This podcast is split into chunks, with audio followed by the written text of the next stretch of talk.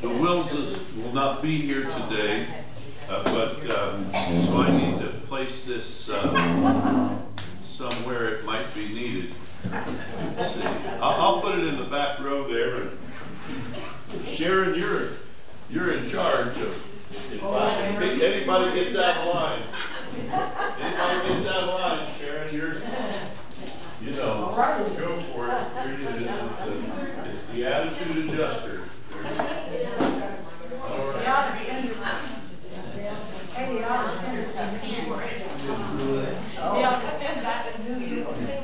Yeah.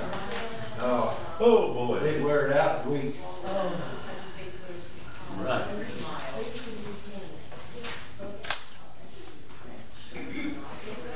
All right, it's time to begin. Okay. Let's have a word of prayer and get started today. Father God, we come in Jesus' name because there's no other name under heaven given among people that by which you must be saved. Father God, we pray for your touch upon our time in the Word today, that you would strengthen us, encourage us, inform us, convict us, challenge us, and empower us. We ask it in Jesus' name. Amen. Amen. We're going to be tackling some interesting subjects today. Some unpleasant, some uh, much more pleasant. But we're looking at Amos. Amos, we're going to start with chapter 5, uh, looking at prayer principles in the prophecy of Brother Amos. Amos chapter 5, verse 18 through 24. We welcome those that are watching on the live stream, and we trust that the internet is working better this week than it did last week, because it didn't last week. Amos chapter 5, and beginning with verse 18. Woe to you. That's a bad way to start it. Woe to you who desire the day of the Lord. For what good is the day of the Lord to you? It will be darkness and not light. It will be as though a man fled from a lion and a bear met him. Or as though he went into the house, leaned his hand on the wall, and a serpent bit him. Is not the day of the Lord darkness and not light? Is it not very dark with no brightness in it? I hate, I despise your feast days. I do not savor your sacred assemblies. Though you offer me burnt offerings and your grain offerings, I will not accept them, nor will I regard your fattened peace offerings. Take away from me the noise of your songs, for I will not hear the melody of your stringed instruments. But let justice run down like water, and righteousness like a mighty stream. My, my, my. Wow. We got it, uh, it's a toughie. Amos uh, was born in Tekoa, south of Jerusalem, but God called him to minister prophetically to the northern kingdom of Israel.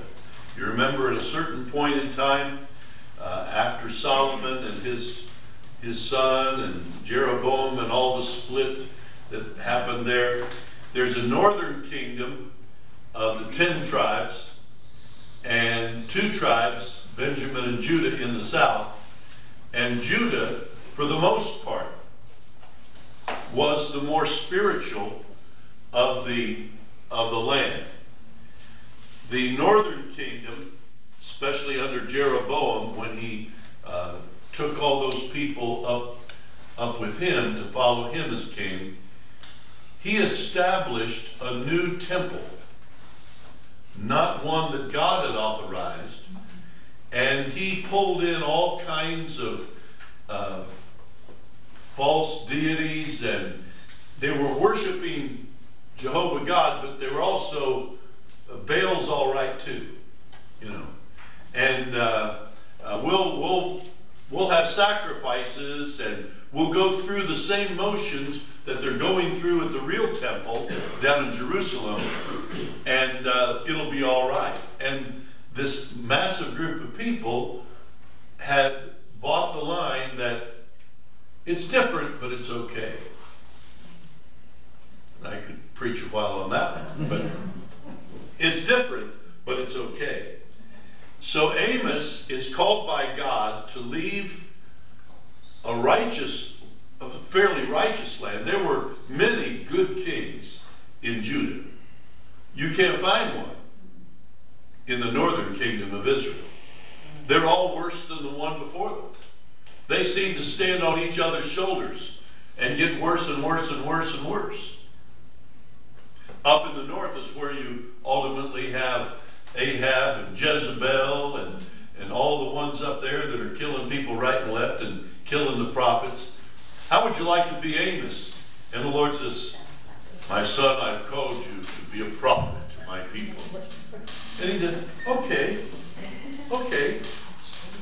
Not these people, those people. you know, I. But uh, he prophesies through several different kings up in the northern kingdom, and his prophecy was basically judgment's coming. Judgment's coming. His name means burden bearer, and he lived up to his name. He had a burden on his heart for the people that he was was prophesying to. But he had a message from God that was totally unpopular. Message of judgment. The, the jets seem to be landing outside. That sounds like, my goodness gracious. I don't know what's going on there. boy, boy. The, uh, he begins in the first chapter of the prophecy of Amos with prophecies that have a unique cadence to them. For three transgressions and for four, I will not hold back. Uh, and then he talks about judging not only the northern kingdom of Israel, but the ones that uh, they're acting like. They're not acting like a godly nation under the one true God. The northern kingdom is moving farther and farther away from the principles of God and the worship of the one true God. And they've adopted the lifestyle and the worship of the Syrians, the people of Tyre and Sidon, Edom, Ammon, and all of these peripheral kingdoms that surround them, and they were becoming just like them. And so there was judgments not just for Israel, and ultimately Judah has to be careful because they're moving away from God too, not as rapidly as the northern kingdom. And so you have solo prophet Amos prophesying against all of these groups, but his primary uh, injunction is against the people of Israel and their false worship and their false God. They're having sacrifices every day at their false temple in, in Samaria. They are uh, bringing in the sacrifice, they're having the feast days. Anybody remember why they built the temple up there and created their own priesthood, their own form of worship? Anybody remember? They go back to Jerusalem. Because the people of Israel were used to traveling on the three main high and holy days, going to Jerusalem and seeing the grandeur of Solomon's temple. And they say, Boy, remember, remember the day? And it got to a place where people were gravitating back to Judah, and so Jeroboam had to do something to stop that. He says, Well, we're going to have our own temple, and it's going to be wonderful, and we're going to we're going to have uh, golden calves, and we're going to have we're going to just be a a diverse church. Made up his own priesthood. Mm-hmm. yeah, made up his own priesthood according to his own dictates, and they were not priests of God; they were priests of Jeroboam, basically. So this is the setting that we find ourselves in as Amos is prophesying to the people. And we come up to our portion of Scripture that we want to focus on, first of all, as a prayer principle. And he's speaking to who? Who's he speaking to?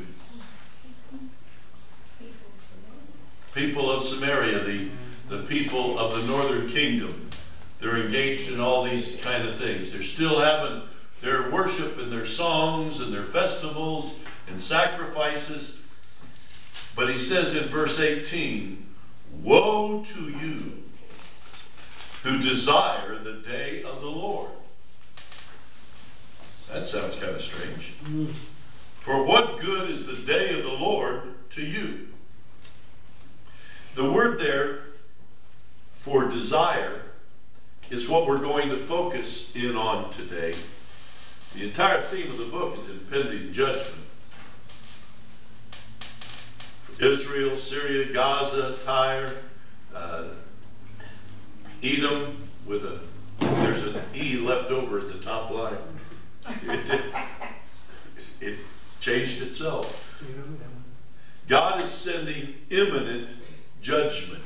This is not talking about end time judgment. We'll speak about that in a moment. This is that there are times that God says, that's it. It's happening now. The first principle we want to look at today is be careful what you pray for. Be careful what you pray for. Now, why, why is uh, Amos telling the people in Israel, Woe to you who desire, or the word there is avah, and it means to desire, to wish for, or to pray for earnestly. Avah. Why is Amos, why would you think Amos is telling us, telling them, you're in, woe to you, you're in a heap of trouble because you desire the day of the Lord.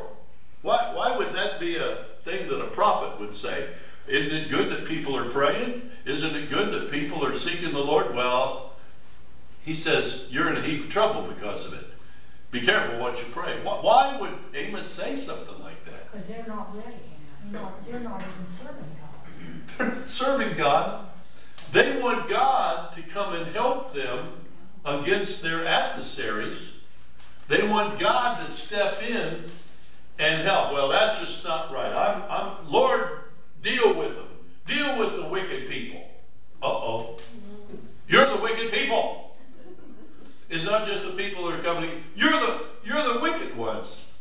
They're praying for God to step in the day of the Lord, God's God's judgment to come. They're praying for judgment to fall on everybody else. But he said, You're praying for something you're going to get. And you may not like the outcome of it. Uh, the, uh, the word avah, he's telling them, be careful what you pray for. Make sure that your heart is right with God when you're asking God to intervene. To avah, they're earnestly desiring in their prayers, oh Lord, come down and set things right. and they're going to be on the receiving end of his judgment. We need to recognize that sometimes we can pray for things that may not be in our best interest. Um, we'll, we'll get into that in a moment. The people of Israel were praying for God to step in. Only problem is when God steps in, He doesn't play by your rules. He plays by His righteousness. Uh, can you think of any illustrations, other illustrations in the Scripture where people were longing for something or praying for something that was prophesied and they weren't ready for it when it came? Washington DC. I'm, I'm talking about Bible. So the Bible here, talking Bible here. Any illustrations? We can think of a million illustrations today uh, in America, but uh, we're looking at Bible themes. Jesus, Lord Jesus. Yeah. The prophecies about the coming of the Messiah are all throughout the Old Testament. Even from the coming of Messiah in Genesis chapter 3, verse 16. That the serpent's going to bruise his heel, but he's going to crush his head. Prophecies about the Messiah coming and, and having all of these things go on as a result of that. And so people were saying, even so come. Messiah come. Pleading for God to send a deliverer. To send. So first of all, look at the situation of the people of Israel in bondage in Egypt. Lord, send a deliverer. Isn't that what the scripture says they prayed for? For 400 years. Send someone to deliver us. What happened when God did? They didn't, they didn't want a thing to do with it. They, they, they rebuked him. They didn't want a thing to do with Moses. God sent him. He says, I have heard the cry of my people. I've seen what's going on. And there, I'm going to come down, but I'm going to send somebody in my place. And Moses, did Moses have an easy time working with the people of Israel? Not an easy time. You say, oh, he got deliverance. Yeah, but look at the process.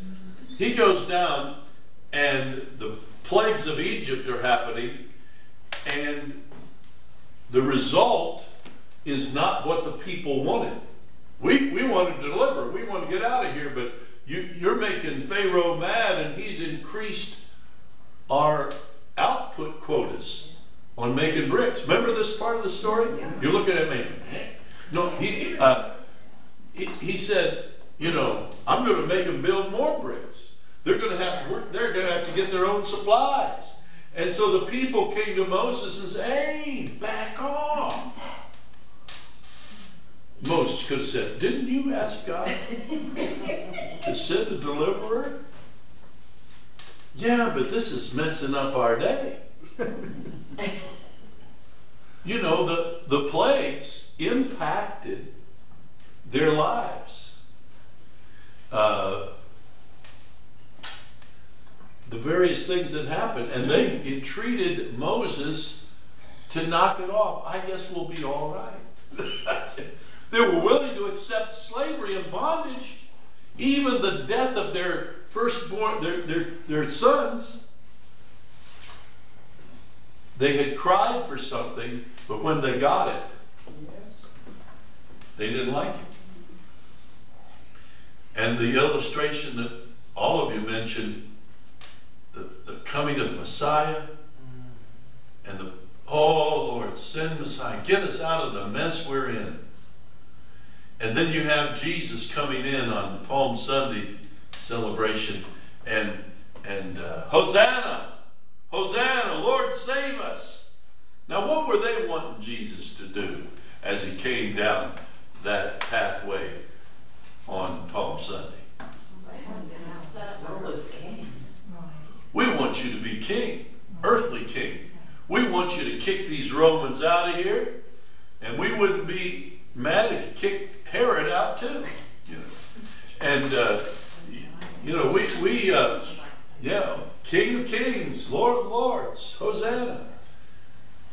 But the very the very moment that he goes up and cleans house in the in the temple, they didn't want him. They didn't want him anymore, right? What does the scripture tell us that uh, generally you don't have to quote the verse when after Jesus had kicked over the tables of the money changers and uh, yelled at them and used a whip, what was their attitude towards Jesus, the Messiah? They sought counsel that they might kill him. Yeah. Be careful what you pray for. So, Amos is telling them, you don't know what you're asking for. Now, is it wrong for us to pray for the day of the Lord to come? No. But in the midst of that, we need to be ready for the day of the Lord to come. Why is that a big difference? What, what, what makes the differentiation there? Why it's okay for us to, to pray that way, but not okay for everybody to pray that way. They just don't recognize it. They What? don't see it what they're. I, I can't, I'm They're get, not living what they're preaching. right, they're not living in a way that God is going to be pleased with when He comes back. When God steps in, He's not asking for anybody's opinions of who to take down. And you look at the at the judgments of God, and we'll get into that in a moment. Other righteous people were affected when God judged in the Old Testament, weren't they? What about the uh, fall of Jerusalem and the carrying away into captivity of people? Was Daniel a bad dude that he? What? How about Shadrach, Meshach, and Abednego? They were really nasty people, right? And Jeremiah, oh, what a jerk he was. No, they were righteous, but they were impacted by God's judgment. Yeah. And we need to recognize that. Some, uh, we need to think about what we're praying, and we need to be on the right side of God when we're asking God to step in. Have you ever had somebody come to you and want you to kind of negotiate in between two parties or a situation, family issue? Well, well, tell them, tell them what you know, and, and the other person, no, you tell them this, and and they want you to choose sides. Tell them I'm right. Well, I, well, you I'm wrong? Well,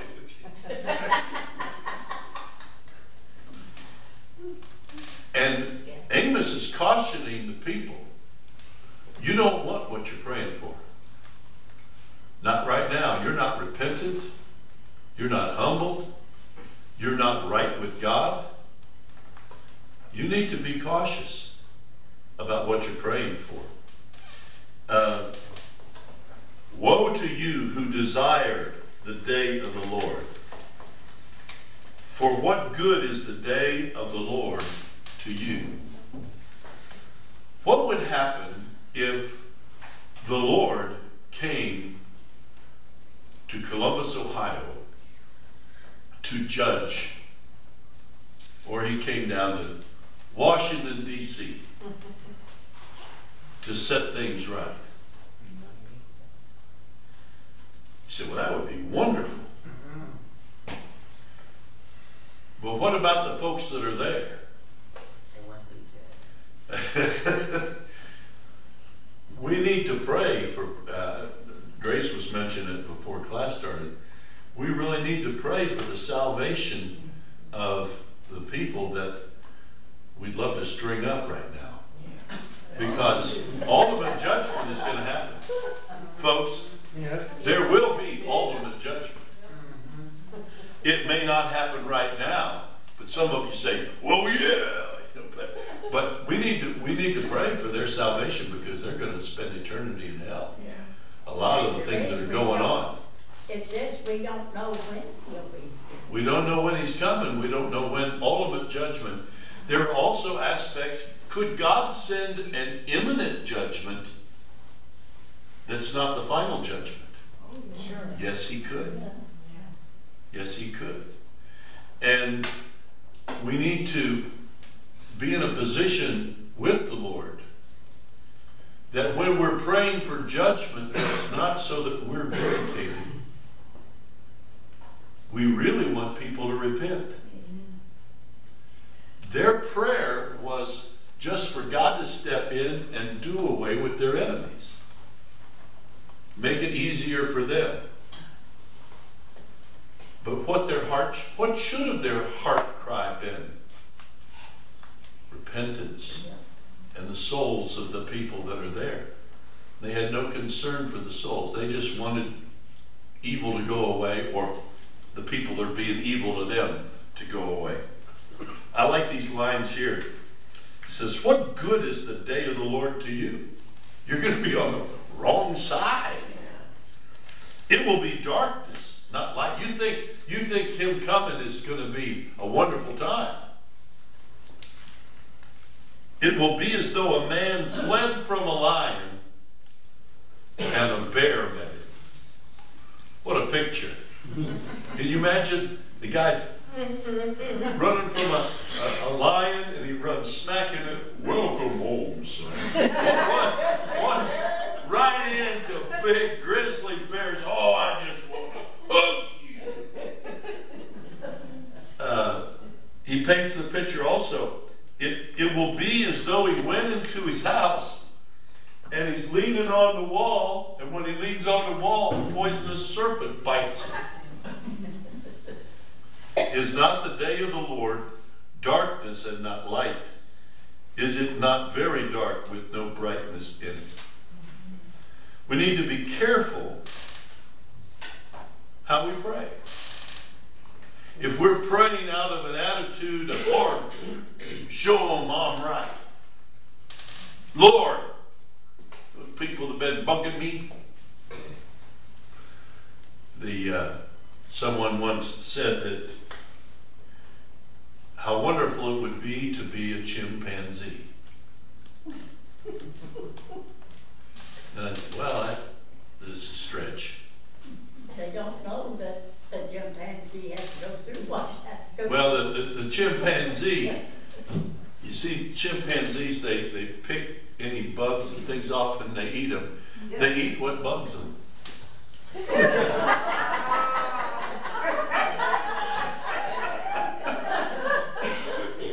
How wonderful it would be.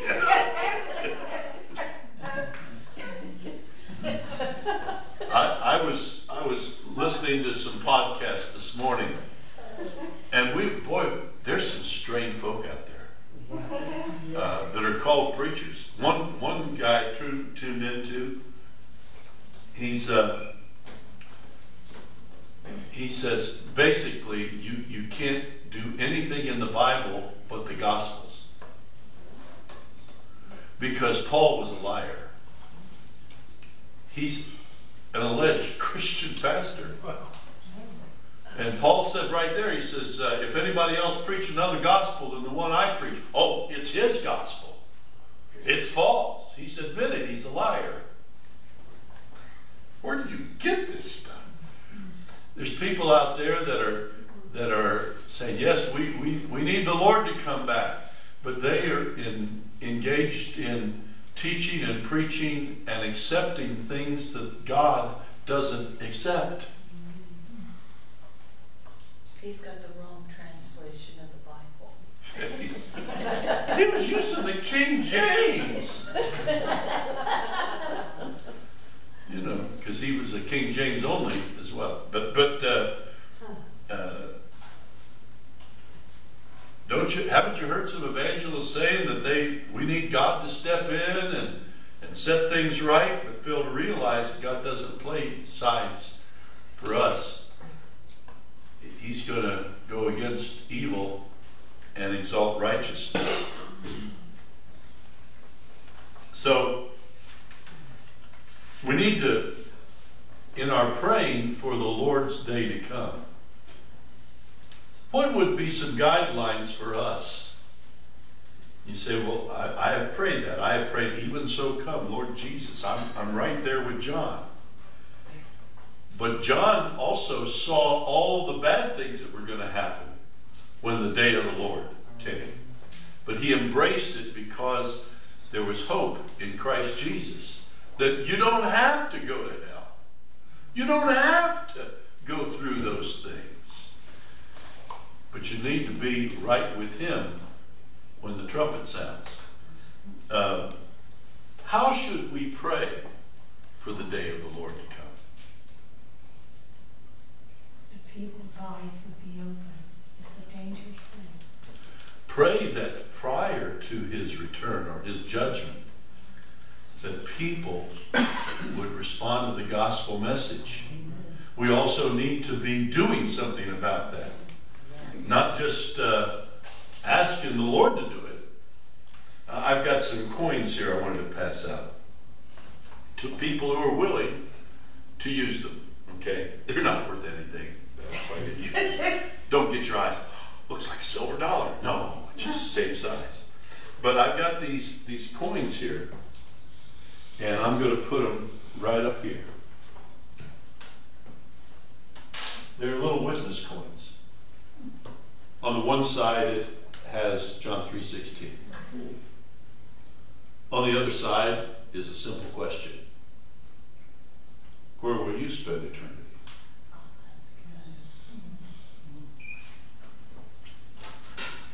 Anybody's willing to take one? I've got. They're not for souvenirs.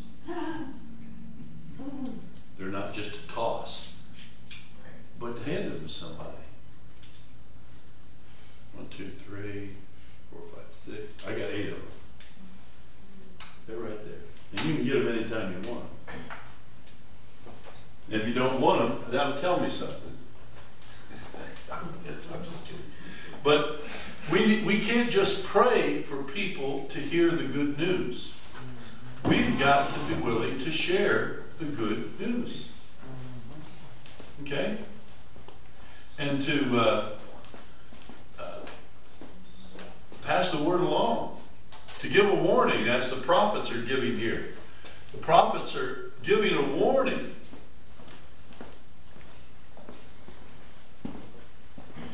As I said, I, I've been listening to some radical, weird, liberal, touchy feely kind of podcasts of current preachers who are preaching false teaching and doctrine and false hope. And as I'm preaching to 25 people, they're preaching to 2,500 people. That scares me. That scares me. So, we want to look at this thing called judgment, though. The question we need, do we really want God to step in? If we do, we need to be on the right side of Him. We need to be praying. We need to have a compassion. God's not, if we're not in the position that God is, God's not willing that any should perish. God is not saying, I was waiting for a chance to send that guy to hell. No. We may have been waiting. How many of you got some folks on your list right now that you wouldn't mind seeing removed from the picture? Any- Anybody? Oh, yes. You got any people on your list? Yeah. They're not on God's list. Right. Think about it. This is a hard. This is a hard teaching. With what we're going through right now in America, it's a hard teaching. But if we want someone to go into eternity wouldn't Christ, we do not have the heart of God. Wouldn't that be the definition of the word hate? Huh? Wouldn't that be the definition of the word hate? You Yeah, have if to you- hate somebody really bad to wish them in hell. Yeah. And if you you've got to hate them quite a bit not to share the way out. Exactly. So do we really want God to step in? If we do not have that heart attitude, it's, it's something we need to pray about. We need to ask God's help on. Because his judgment is not for your vindication or mine. I told you I was right. It's like uh, you, you've heard about the the lady who had she was dying and and she set aside money for her tombstone and she wanted it done just exactly the way that she wanted it done. And so when they she asked that it be covered until the, the graveside service and it would be unveiled at that point uh, for everybody who came. And on her tombstone it said, I told you I was sick. told you I was sick. And just want to get that one last shot in you. God's judgment is not your or my arm of retaliation. And if it is, our heart's not where it needs to be. You say, well, you know, we see all these bad things happen, and yeah, so we have to have, we have to increase our prayer life because I need to be more spiritual than I am because there's some people I just like to see out of the picture. And the Lord convicted me about that while I was working on this lesson. You'd be thoroughly happy if that guy disappeared. Yes, yes, I would. As a matter of fact, he says, I'm not old. Does God want to save everyone? Yes. Yes. Do I? Well. Working process. We need to pray through on some of that. Yes. Am am I the only one who needs to pray through on some of that? Nobody's, only a couple people willing to admit it, but I, I've heard your conversations. I know I'm right. We want to look at this subject of judgment for a few moments.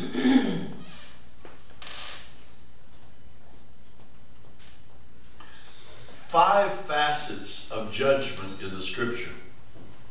The first one is imminent judgment. That's what Amos is talking about here. This is going to happen. And sooner than you think. There's going to be plagues, there's going to be armies come in, there's going to be destruction, there's going to be lives lost because you haven't repented. If you repent, you know, you may not be affected, but you may be because God is going to send judgment. It's imminent. What does imminent mean? That hands. It's right now at hand. It's uh, it's coming. This is not talking about end time judgment. It's not talking about when Jesus comes back or the, the plagues of the book of Revelation. It's talking about various times throughout Scripture where God has made a judgment call on a particular people at a particular time. Can you think of some instances of God's imminent judgment in the Old Testament? Sodom and Gomorrah. Sodom and Gomorrah. Now, had those people been warned? Yes, they had, because Job was there, and he, by the testimony of the people that were outside his his house, were wanting to work mischief, says, "You've been, you know, hold yourself as holier we are. You know, you've been trying to change this town and everything." Yeah, he'd been a righteous witness there. But there weren't even 10 righteous people in the whole Twin Cities. Before God's judgment comes, we find the message of repentance has gone out. And it's an imminent judgment. Can you think of some other imminent judgment situations? Yes. Uh, God with uh, Pharaoh in Egypt with the Yeah. Jews. Was Pharaoh warned? Yeah.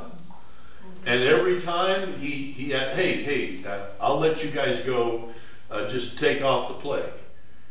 And time after time after time after time, the Lord was trying to give opportunity and chance. He said, He even gave the, the opportunity, he says, there's going to be death that's going to come to the firstborn in every household. But when I see the blood, I will pass over. They were given an opportunity and rejected and refused it. But prior to every imminent judgment we find in the scripture, we find God is intentional in offering repentance and warning that it's going to happen. That's what Amos is doing. It's going to happen, guys. Noah. Yeah. Noah. I mean, an elongated period of time, a hundred and some years, where Noah preached righteousness. Well, where does it say that? It says it in the book of First Peter. That Noah, a preacher of righteousness, for all this time he's building the boat. He's preaching about the righteousness of God, and nobody's listening. The only people that were saved were his own household. But he gave them over a hundred years of message that judgment is coming. God is going to judge. Get your heart right with God. And they rejected it until the floodwaters came. And then they were beating on the outside of the ark to gain admittance. But the door was shut. Yeah. You know, Nineveh was warned, but they repented. Yeah. God had said, I'm going to send judgment on Nineveh. Wicked city state. And to the place where, and Jonah can relate to, to you and me. Because Jonah was called by the Lord, I want you to go to Nineveh, that wicked city, and prophesy against it. And he said, Oh, man, I don't want to do that. Not because he was afraid. He, he, he wasn't afraid to go.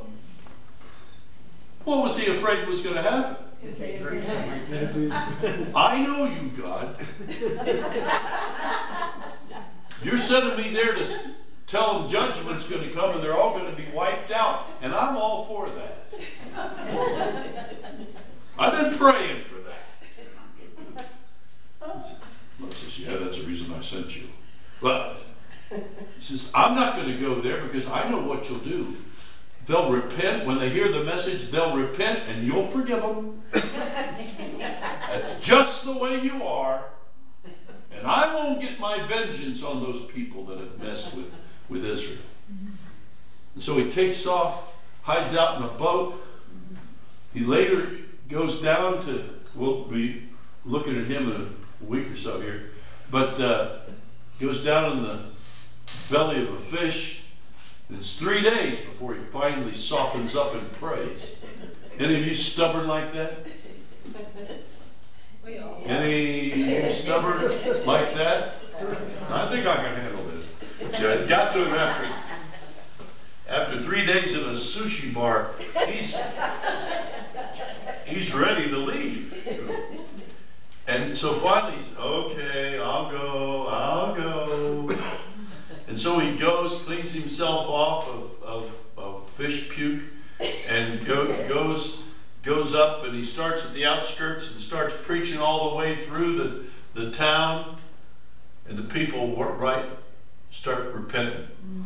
And he, oh man. Even the king, he calls for, he says, we're going to have everybody fast and pray. If perhaps God will stay his judgment. Do you know what? I've had people to tell me that I was crazy. Yeah. That because as much as I love God and everything, yeah, They think we're nuttier than a fruitcake. I know. You know, they That's what they said. Get used to it. It's going to get worse. Just because I'm crazy doesn't mean I'm not right. This, this is the, the best crazy. Yeah. Been with God. Yeah. Because uh, it's the fool who said in his heart there's no God. But so he preaches, and then people start repenting right and left. The whole country repents, from the king on down. And what does Jonah do after that? Is he overjoyed, rejoicing? Hallelujah. The people that I hated have come to Christ, have come to the Lord. What did he do? He's depressed. He's depressed because God didn't blow him away. Is this a message we need today? Yes, it is. Impending imminent judgment. We see it throughout Scripture in a variety of places where God averts justice, uh, his judgment long enough to give a message of repentance. He gives a warning. He sent the, the prophet after prophet after prophet to tell Judah, get your act together or you're going in captivity. They wouldn't listen.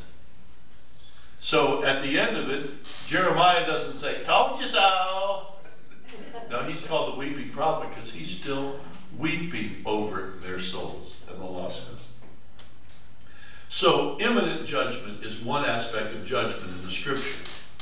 And we see it played out. God does not have to fulfill any prophecies in the Bible to enact an imminent judgment upon a place or a people. He will give opportunity for repentance, for the word to be shared, for people to turn from their wicked ways. But God could, I'm not saying He will, but God could enact imminent judgment on America. And He would be justified in doing so. We need to be interceding for the lost and also witnessing to the lost. Um, that's the reason we send missionaries overseas. The Connors just left. They're probably landed in France and are in their studies now, getting ready to minister there. The Cordovas are ready to leave. And uh, just, you know, we got, we've got to send our missionaries around to touch lives. Because imminent judgment could fall. And it doesn't have anything to do necessarily with the end time judgments. You understand what I'm getting at? Don't- say, "Well, I don't believe God's going to judge judge America until this." Well, uh, show me. He can do whatever he wants, can't he?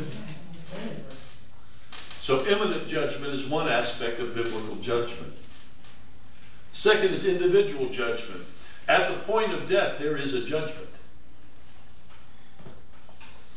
of your righteousness and ability to go. When we who know Jesus Christ as our Savior, when we die, immediately our spirit is taken into the presence of the Lord. But what happens to the person who doesn't know Christ as Savior? They lift up their eyes in hell, in torment. And there's no changing that. There's no purgatory clause in the in the thing. Pastor, Yeah. since I accepted Jesus as my Savior, I found out that I'm not as popular and I do not have the friends that I That's have. right. exactly right. I'm uh, kind of standing on my own, so to speak, and uh, this is the way uh, you know the devil has of shutting you up. Yeah. It's, uh, what we were trying to share Sunday morning about. Uh, some people view their view of the cross is they don't want to get too close because it's going to affect relationships. They want to be loved by everybody, want everybody to like them, and if you stand for righteousness, you're gonna you're gonna be unpopular. Yeah. You- You're to be a real buzzkill at a party, you know, because you're not going to want to do the things that everybody else is doing.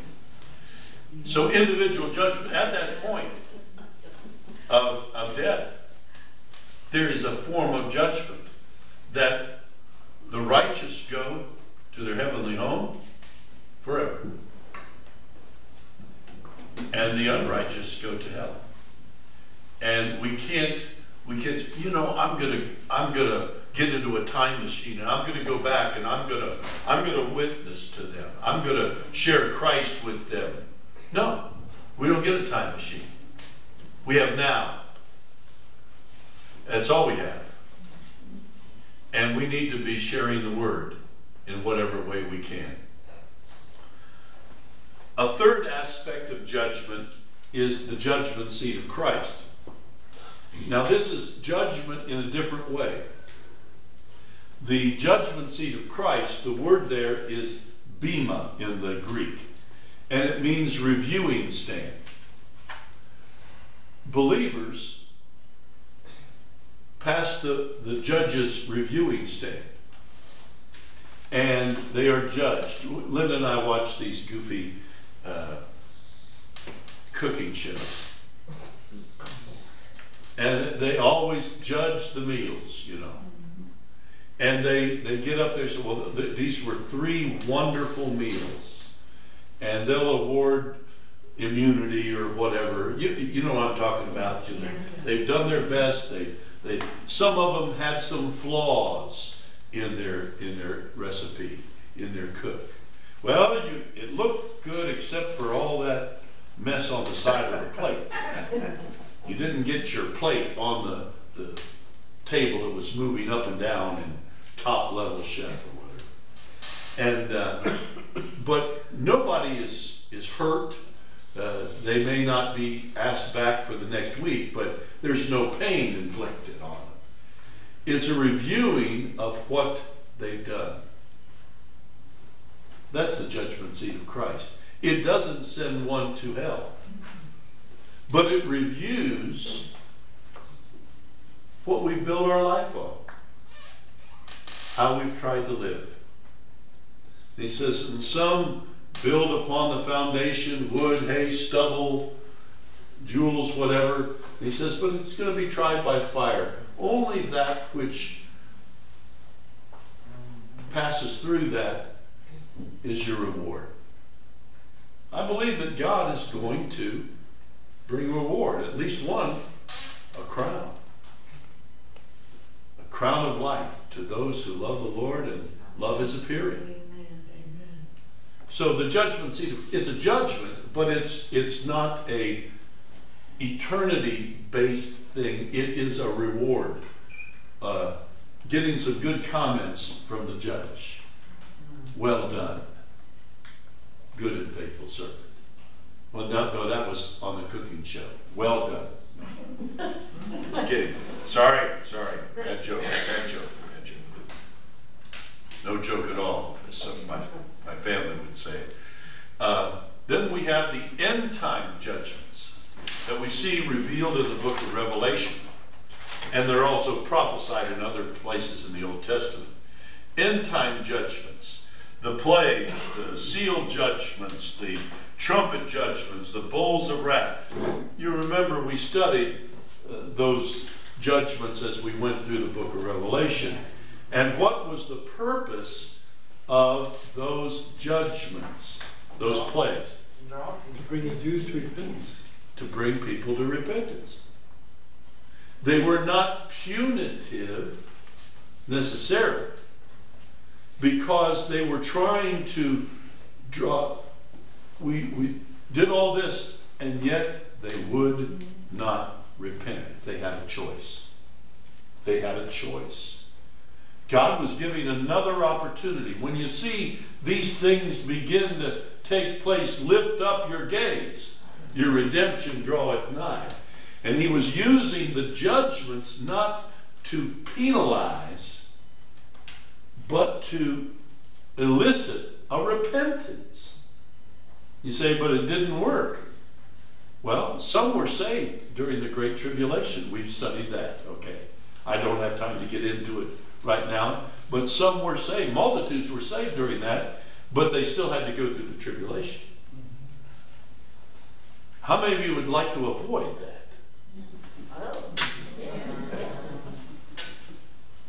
Be right with Jesus Christ every day of your life. Don't drift. Don't veer off course. Have the heart of God towards the lost as well. Not punitive, redemptive. So end time judgments are another aspect of judgment in the scripture. And then, finally, the final judgment. There is going, the gavel is going to drop one time forever at the great white throne judgment. And those who are righteous will be righteous still.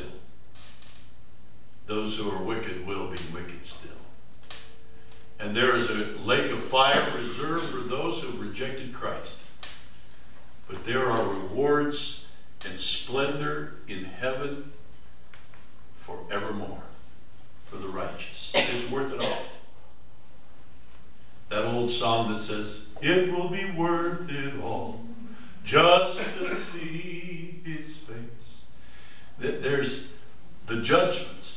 So, as the first prayer, oh, the first prayer principle of, of Amos dealing with be careful what you pray and how you pray.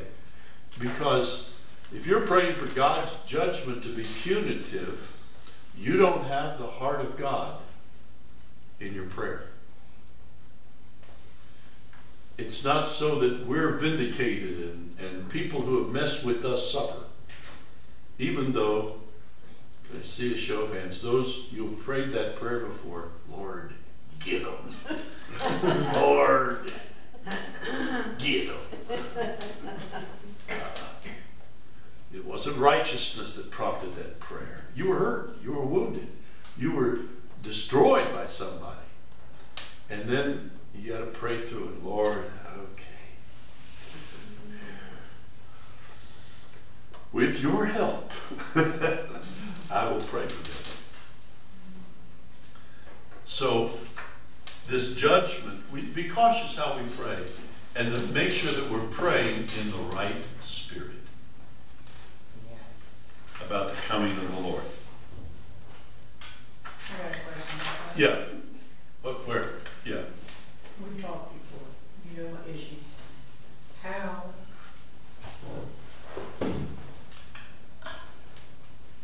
How you pray for someone that's hurt you? What's the right word? Mhm. Those that have hurt, I, I can only testify to how I have to pray. A lot. Okay. Because, you know, I can pray through about somebody who has done me irreparable harm. And with God's help, I can pray for them and ask for the Lord to forgive me for my feelings toward them and to, uh, that I forgive them. I, I'm, I don't trust them, but I, I forgive them. And then I find myself down the road, something happens that reminds me, you know what I'm saying? Yes. Something happens that brings it all back, and, and you got, Lord, and you break through all over again. There's one individual I have to pray through on a regular basis because, never mind. I might have to pray through again today. I, I you know, it, it, you understand what I'm saying? There's no quick fix patch. Uh, it's as it arises again. Have you ever had something in your carpet and you walked across? Whoa! What was what in the world was that? Yeah. And then you looked for it and you couldn't find it. Well, I had a, a, a nail that was in the in the floor, and uh, I finally uh, nailed it down. But every once in a while, you know, they just kind of surface back up. Yeah. So after a while, I just made it a point. You know, I'm not going to walk that way. I'm going to avoid that spot. It's like the guy that said, uh, he says, every time I do this, it hurts. He says, well, then don't do it. I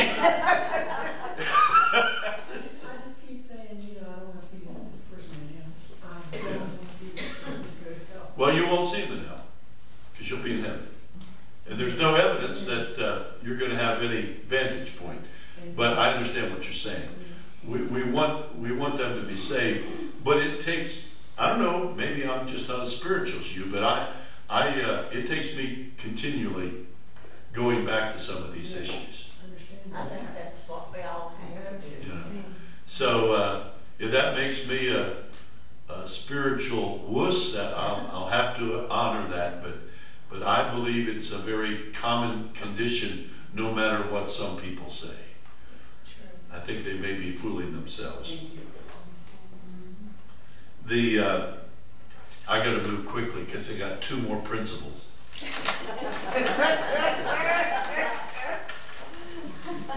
In chapter eight, Amos chapter eight, beginning with verse eleven, it says, "Behold, the days are coming," says the Lord God, "that I will send a famine on the land, not a famine of bread." nor a thirst for water, but of hearing the words of the Lord. They shall wander from sea to sea, from north to east.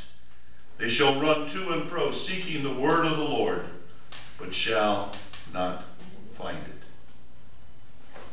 We need to be praying that there would become a hunger for the true word of God.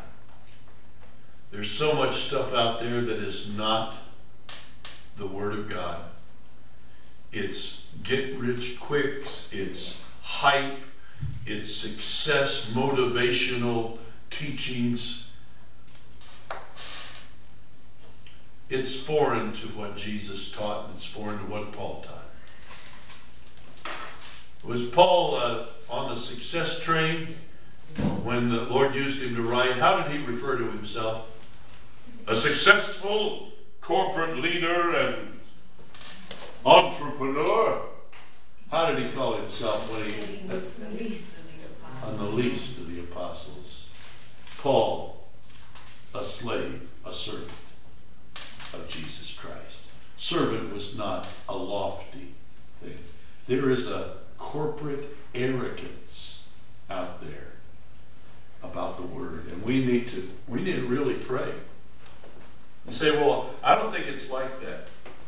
Well, you think what you like. From my perspective, we had a hundred and fifteen or twenty Sunday morning.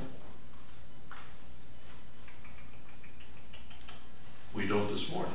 You say, well, a lot of them are working. Well, yes, some. But I think I would have to set up extra chairs if there was a true hunger for the study of God's Word, mm-hmm. for it to impact our life. That's, that's my perspective. But I, I think that God's Word, you can develop a taste for it, a hunger for it. And I appreciate your faithfulness in coming out to study God's Word. And we have people that faithfully watch the, uh, the services and the Bible studies and make comment about them. Praise God. But you know, there needs to be more. We need to be praying for an appetite to be developed for the true Word of God, not the fluff, not the show, not the, uh, but the, the true Word of God, because it's kind of a famine. And as we we talked about the book of Ruth, there was a famine in the land. Remember? Yeah. They were in Bethlehem, which means house of bread, but there was a famine in the house of bread. And things I, I turn to and see these people that are saying they're preaching the word, but they're preaching prosperity, or they're preaching uh, success, or they're preaching uh, you can have all the friends you want. That they're preaching ridiculous things. God's purpose for us is to be happy. I'm sorry, it's not. I'm happy, but I don't have everything that I might want. But we can have a sufficiency in Christ. Amen. There's a perverted gospel going on out there. I got one more prayer principle. In Amos chapter 9, verses 13 through 15. Behold, the days are coming, says the Lord, when the plowman shall overtake the reaper, and the treader of grapes him who sows seed. The mountains shall drip with sweet wine, all the hills shall flow with it. I will bring back the captives of my people Israel. They shall build the waste cities and inhabit them. They shall plant vineyards and drink wine from them. They shall make gardens and eat fruit from them. I will plant them in their land, and no longer shall they be pulled up from the land I have given them, says the Lord your God.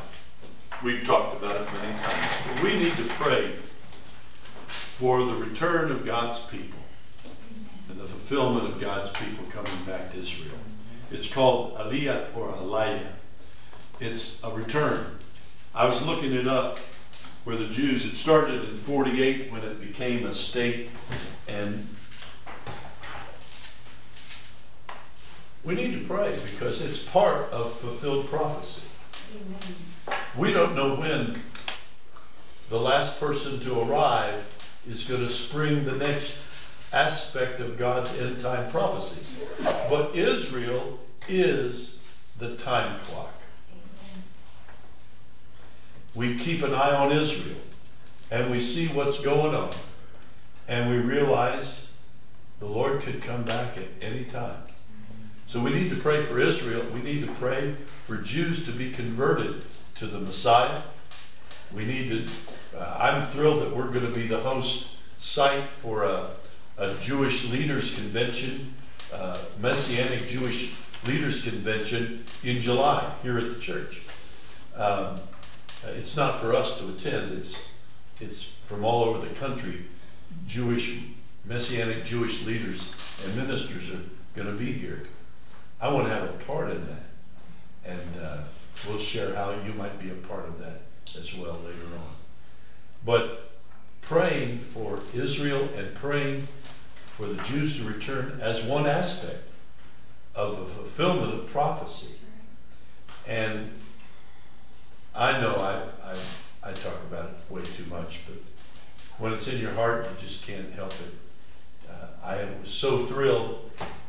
Saturday we had our one of our informational meetings here about the Israel trip, and a, a couple from they were in our church in Bellefontaine years ago, and they heard that we were going, and they uh, came and they said, you know, they just want to have a peace in their heart, and you people were so wonderful.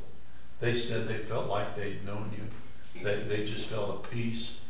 And they called me uh, Monday morning to tell me they not only sent in their application, they sent in the price of the whole trip just to make sure everything was done, signed, sealed, and delivered. So we're excited that they're going to be a part of our journey to Israel this year.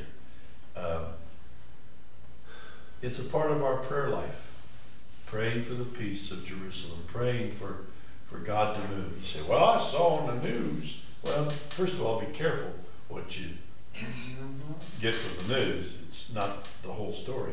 But uh, uh, yeah, they have problems like every other other place has problems. And you say, well, what about Netanyahu? Uh, he seems to be stirring up trouble. Well, I, I kind of look him like, like Moses. Jews are tough to work with. Amen? They're just tough to work with. Ask Moses. Ask any of the prophets. Those Jews are tough. And uh, they don't like to follow just any old thing. They want their own way. The uh, but our prayers, we need to watch how we pray for the return of the Lord, and we need to pray for reaching out to those who are lost. We don't want a punitive judgment. We want a restorative, redemptive judgment coming. And I'm going to close off before we pray. I want to play one of my favorite songs. Uh, Robert Goulet singing it. You may like him or you may not, but I like him on this. Robert Goulet. yeah, I like him.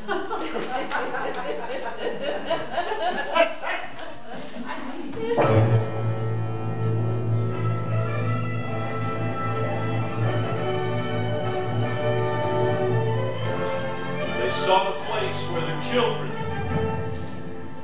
would be free. This life.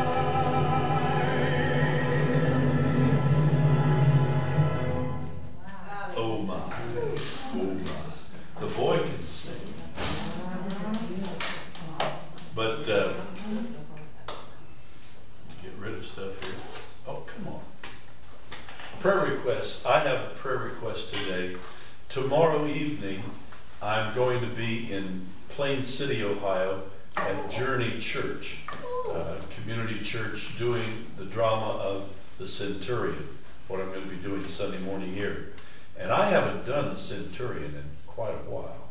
We were looking back over our notes, and I haven't done it here since uh, 2016, 2017. And uh, so we'll be doing that drama out there. My nephew's church, uh, the United Methodist Church in Powell, called Journey Community Church. So that's Thursday night. And my memory's not what it used to be. I've been trying to go over my script in my head. And uh, so I appreciate your prayers uh, for the Monday, Thursday service out in Plain City. Other prayer requests today Unsaved. unsaved loved ones. Those that, uh, if Jesus came right now, would be left behind. We need to pray. Unspoken. Unspoken requests, situations that just need God's intervention. Other prayer requests, yes. especially with Israel and the United States. Israel, United States, our relationship. It always scares me when we take steps Oh my goodness. that distance ourselves from Israel. Uh, I believe that what God said in His Word, that if you care for God's people, God's people will not only be cared for, but there will be a blessing on you. But if you curse them, Yes. if you stand in their in their way, there's a curse on you. How, how many of you need a good curse on your life? No. Other prayer requests. I'd like you to remember a young boy, his name's Aaron, Aaron Loman, and he's a dear Christian. Man. Well, his wife left him. Okay. Oh, And, okay. and he, yeah, he, he's a wonderful, yeah, I told him that we would pray for him. Okay. Yes. Uh, I've got a, a neighbor who's a young man, and he's never been to church. Well, he he's not, that's all. But he, he just don't believe the way anybody does, he he just hasn't been into that. And I'd like for people to pray for him. What's his first that he name? Will What was his name? uh, Gary. uh, Gary. Okay. Yeah. Other prayer requests. Just Yes. continue to pray for um, Jordan and Faith Assembly. Okay. Jordan and Faith Assembly. Let's uh, let's go to prayer. Could I have several lead us out in a word of prayer? And uh, throughout the weekend, uh, tomorrow, I'd appreciate your prayers as well. Yes, yes, yes.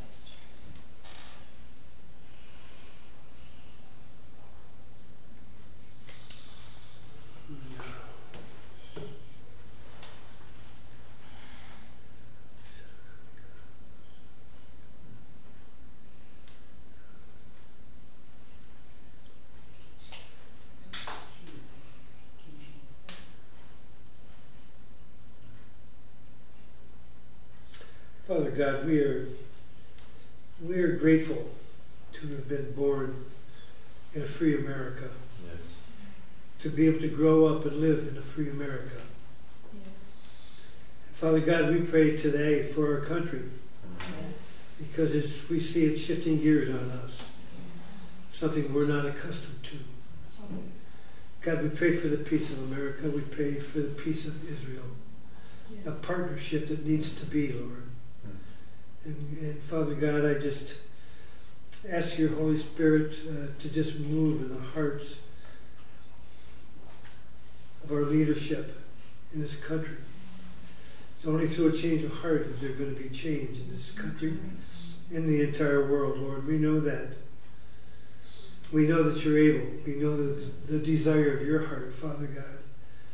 And we pray, Father God, that we would be found worthy uh, simply to be counted in your into your kingdom. And Father God, we ask that you help us, that you give us direction and boldness, guidance, that uh, we might share your word, Mm-hmm.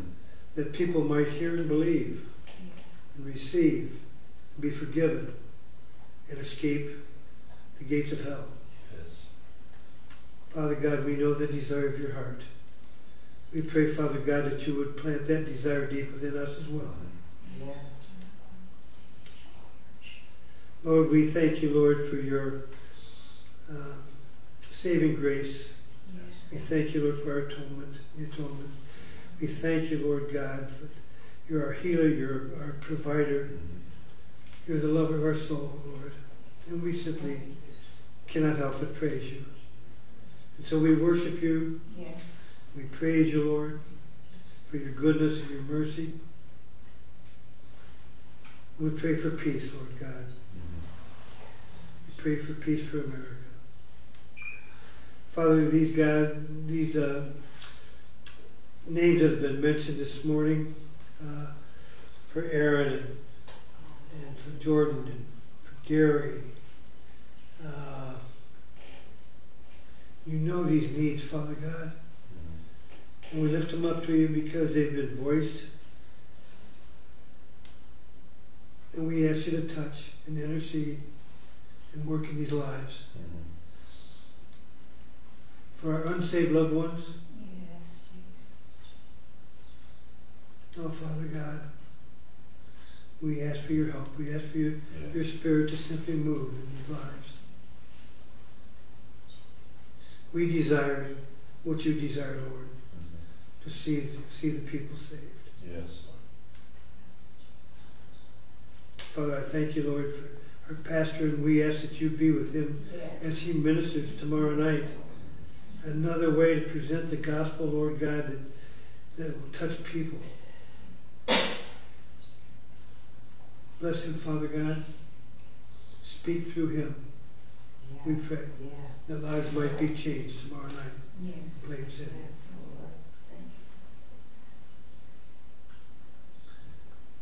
Oh, Father God, we just praise you, Lord.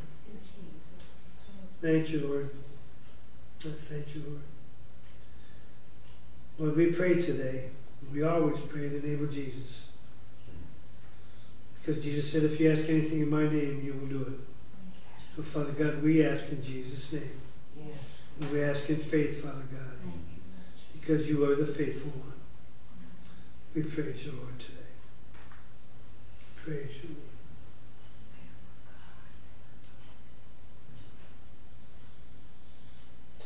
Give you praise for all that you have done. And they were, I was doing their wedding. And oh my goodness, was that a hoot. Because some of his relatives